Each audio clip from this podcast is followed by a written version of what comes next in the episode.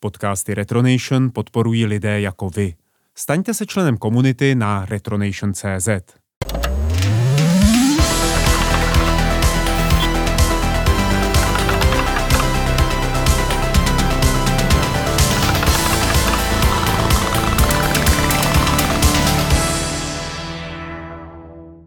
Čau, já jsem Jarda Konáš a vítám vás u dalšího dílu podcastu Retronoty.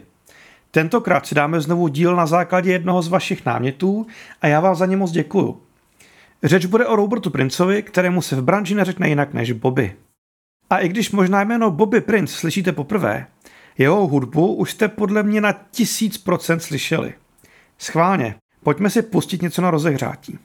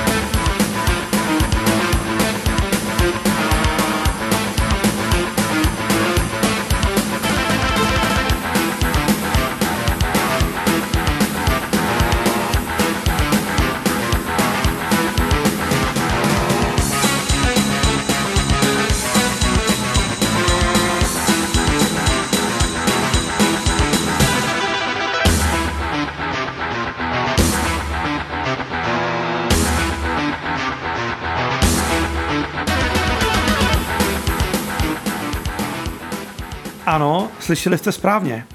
Konečně v Retronotách přišla řada na legendární Doom. A těch legendárních her bude dneska slušná řádka, ale nepředbíhejme.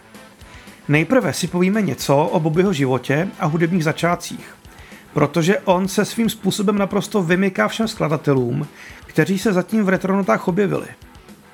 Za prvé je to totální kmet, ačkoliv sám nikde své datum narození neuvádí.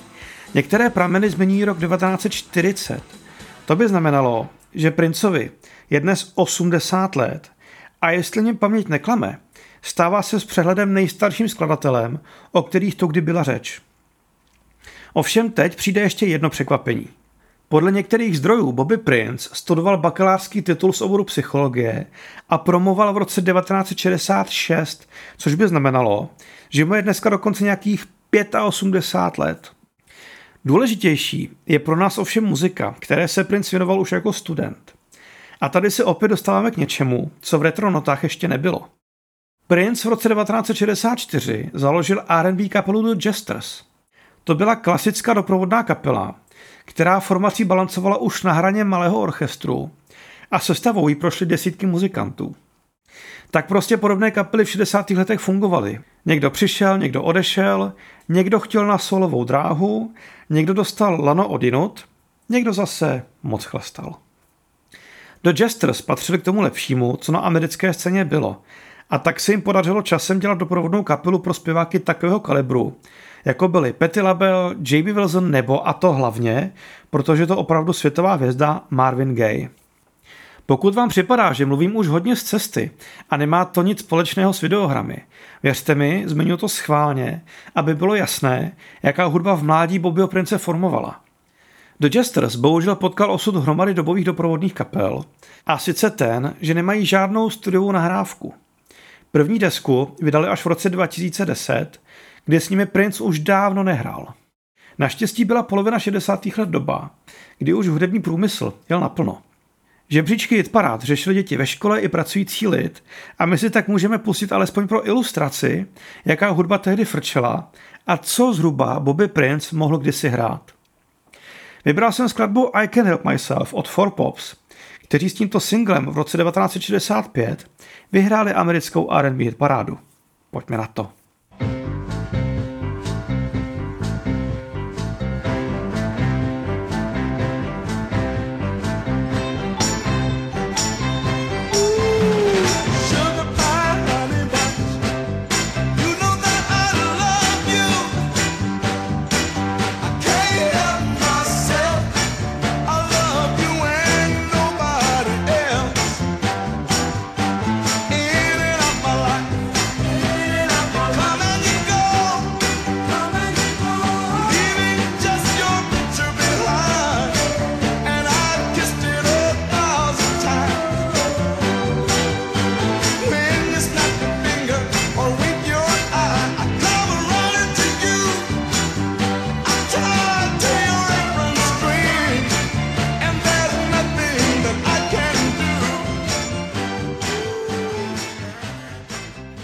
Prince v kapele vydržel pár let, ale na konci 60. narukoval do Větnamu.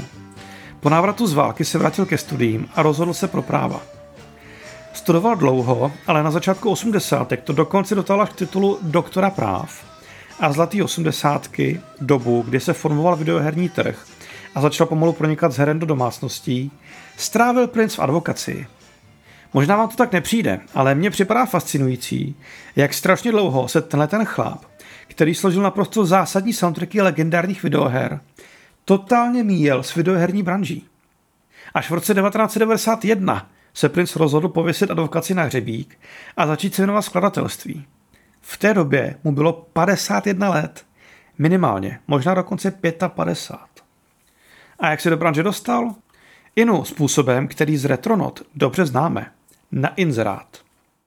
První kontakt přišel ze společnosti Apogee, která Prince odkázala na Johna Romera z id Software a velmi záhy začal skládat, ačkoliv po celou dobu zůstal jen externím spolupracovníkem.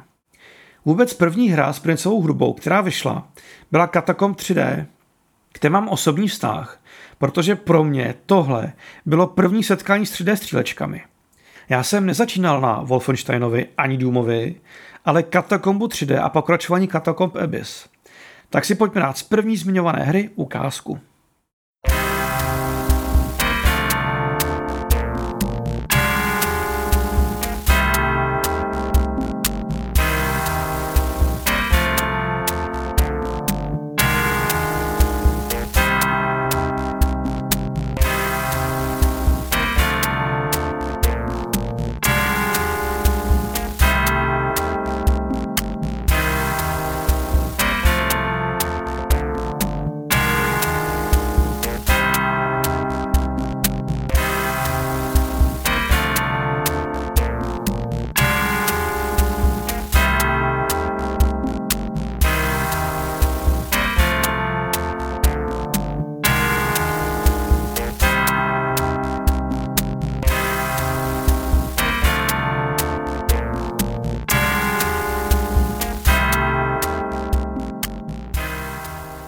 Se dala projít za na celou hodinu a celou dobu vám táhle hudba hrála ve smyčce. Sice dobře podbarvovala atmosféru temných kobek, ale ta smyčka byla počasí fakt na palici. To ve hře Commander King 4 z toho samého roku 1991 už se Prince vyřadil o dost víc. Soundtrack byl komponovaný tak, aby se odlišné skladby hodily do odlišných levelů a i když jde dohromady pořád jen o pár minut hudby, ten rozdíl oproti první Princové práci je skokový. Pojďme si to poslechnout. Záhy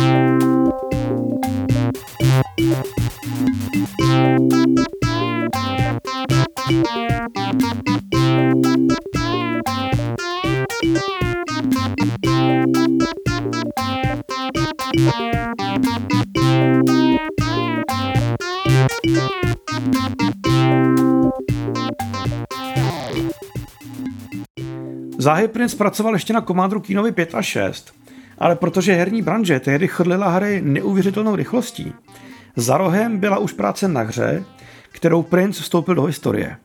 Jen rok po začátku spolupráce s Romerem vyšla hra Wolfenstein 3D, ke které Prince složil hodinový soundtrack. Ten se stal samozřejmě nedílnou součástí střílení nácků a skvěle dokresloval atmosféru celé hry. Dneska hodně hráčům stačí slyšet jen pár taktů a okamžitě jim naskočí v hlavě vzpomínka na Wolfa. Kolik skladatelů se tím může pochlubit? Tady je ukázka.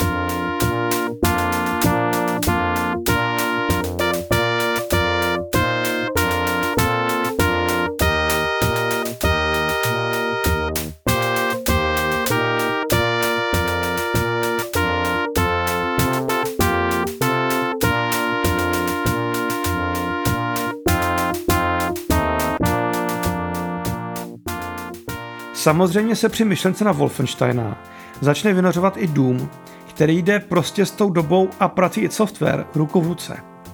Ale já bych se zastavil ještě u jednoho skladatelského mezičlánku. Bobby Prince totiž mezi těmito dvěma legendami složil ještě několik herních soundtracků, včetně druhého Duke Nukem. A toho zmiňuji záměrně hlavně proto, abychom si všimli toho postupného potemnění jeho hudby, která bude v důmu vrcholit. Tak si dáme ukázku.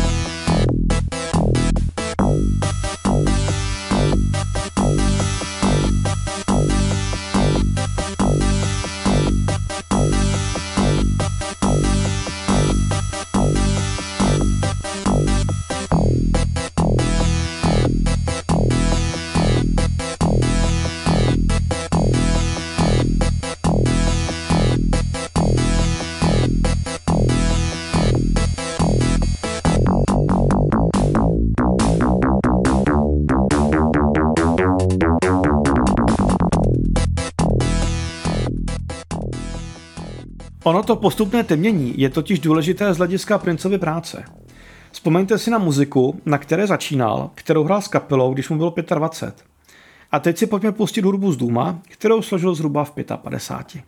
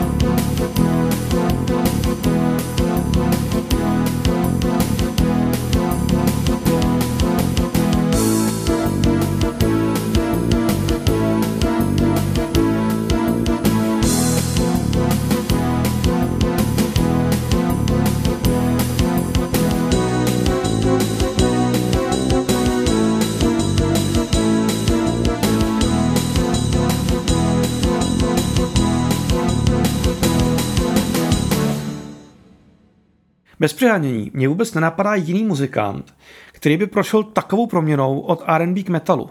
Prince chtěl být videoherní skladatel, tak se s tím hod musel nějak poprat. Později vzpomínal, že když začal dělat pro id Software na hře Doom, tak po něm nechtěli nic jiného než metal. Jiná hudba je nezajímala. Nechtěl o tom slyšet. Romero dokonce Princovi přinesl kazety z Black Sabbath, aby měl skladatel alespoň hrubou představu, co se po něm chce – Problém ovšem byl, že co by externista neměl ke hře přístup. Netušil, jak probíhá vývoj, jak hra vypadá a skládal odděleně. Ještě, že existoval dokument nazvaný Doom Bible, takový raný nástřel toho, čeho chtěli vývojáři dosílit. Pojďme si nyní Bobbyho prince přímo ocitovat.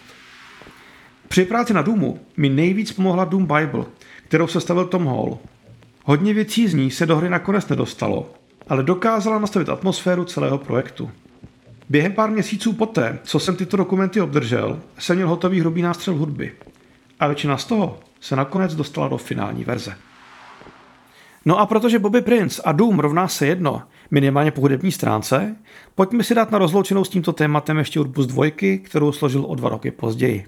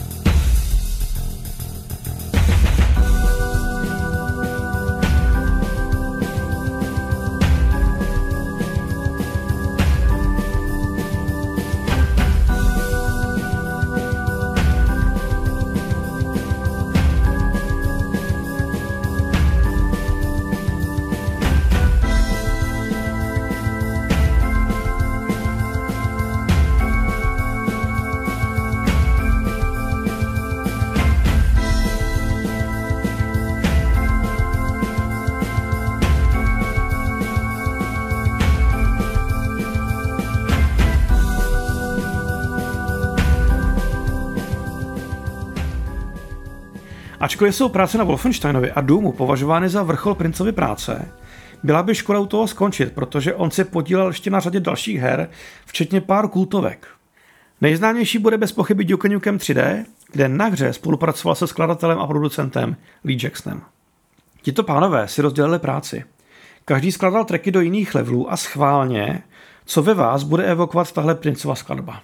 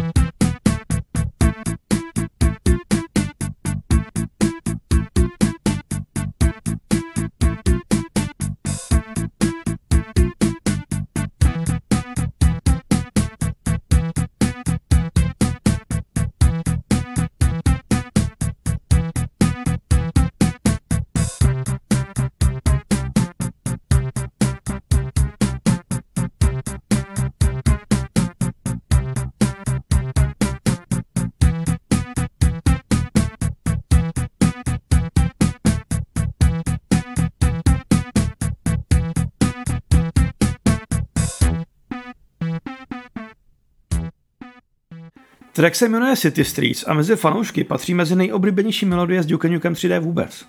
Ještě chvilku bych ale zůstalo tandemu Prince Lee, protože tito dva pánové si o něco dříve vyzkoušeli spolupráci na hře Rise of the Triad. A soundtrack dopadl na jedničku, však posuďte sami.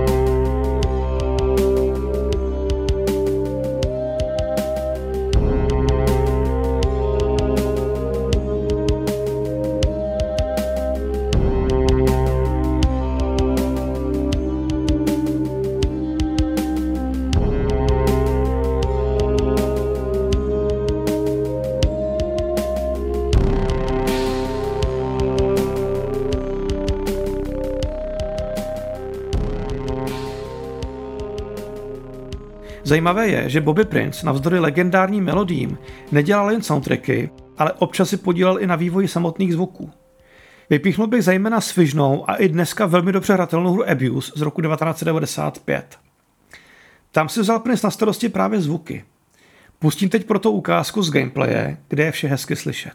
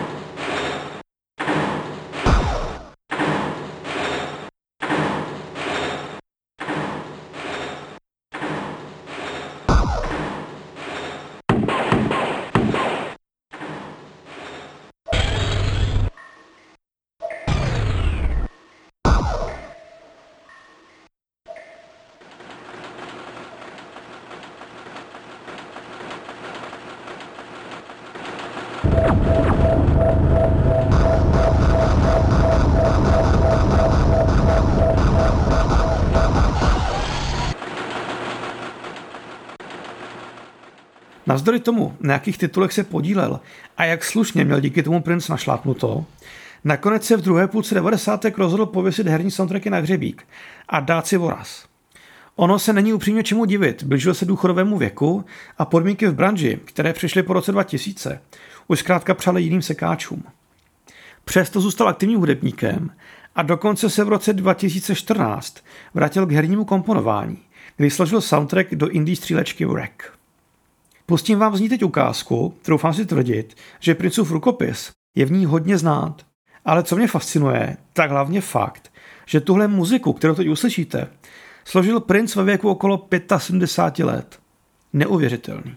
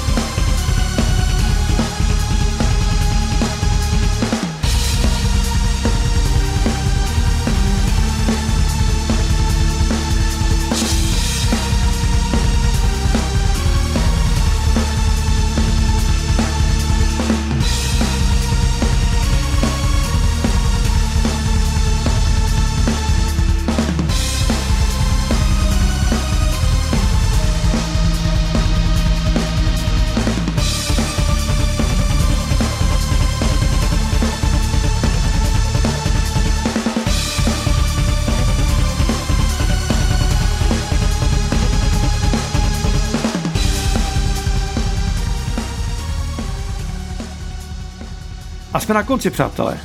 A protože si závěrem nechávám vždycky nějakou kuriozitu, ani teď vás neochudím. Byť to už má pramálo společného s princem samotným a je to spíš lahůdka pro fanoušky Duke Nukem 3D. Bude to znít neuvěřitelně, ale v roce 1998 vyšel port Duke Nukem 3D pro konzole Sega Genesis a Mega Drive. Vypadal otřesně, asi jako Wolf 3D, což v roce 1998 opravdu ze židle nikoho nezvedlo ale hlavně v něm hrála šílená psychohudba, která původní soundtrack částečně vykostila, ale z větší části spíš ignorovala. Ale do hororu dobrý. Pojďme si to poslechnout.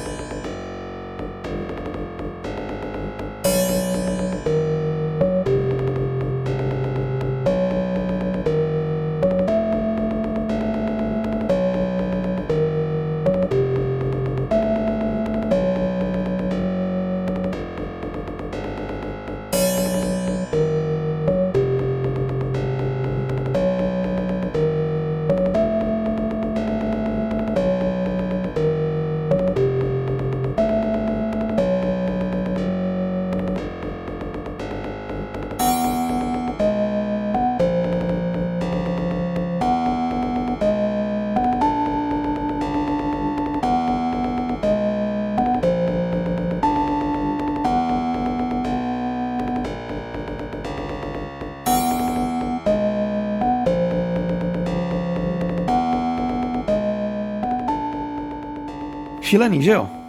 Ode mě to pro dnešek všechno, přátelé. Ještě jednou díky moc, že posíláte náměty na další díly.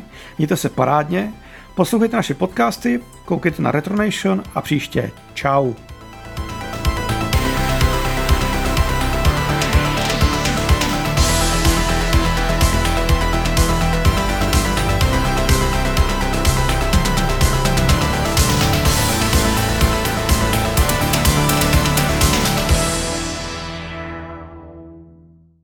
Nahrávání podcastu Retronation a tvorbu dalšího obsahu můžete podpořit na retronation.cz.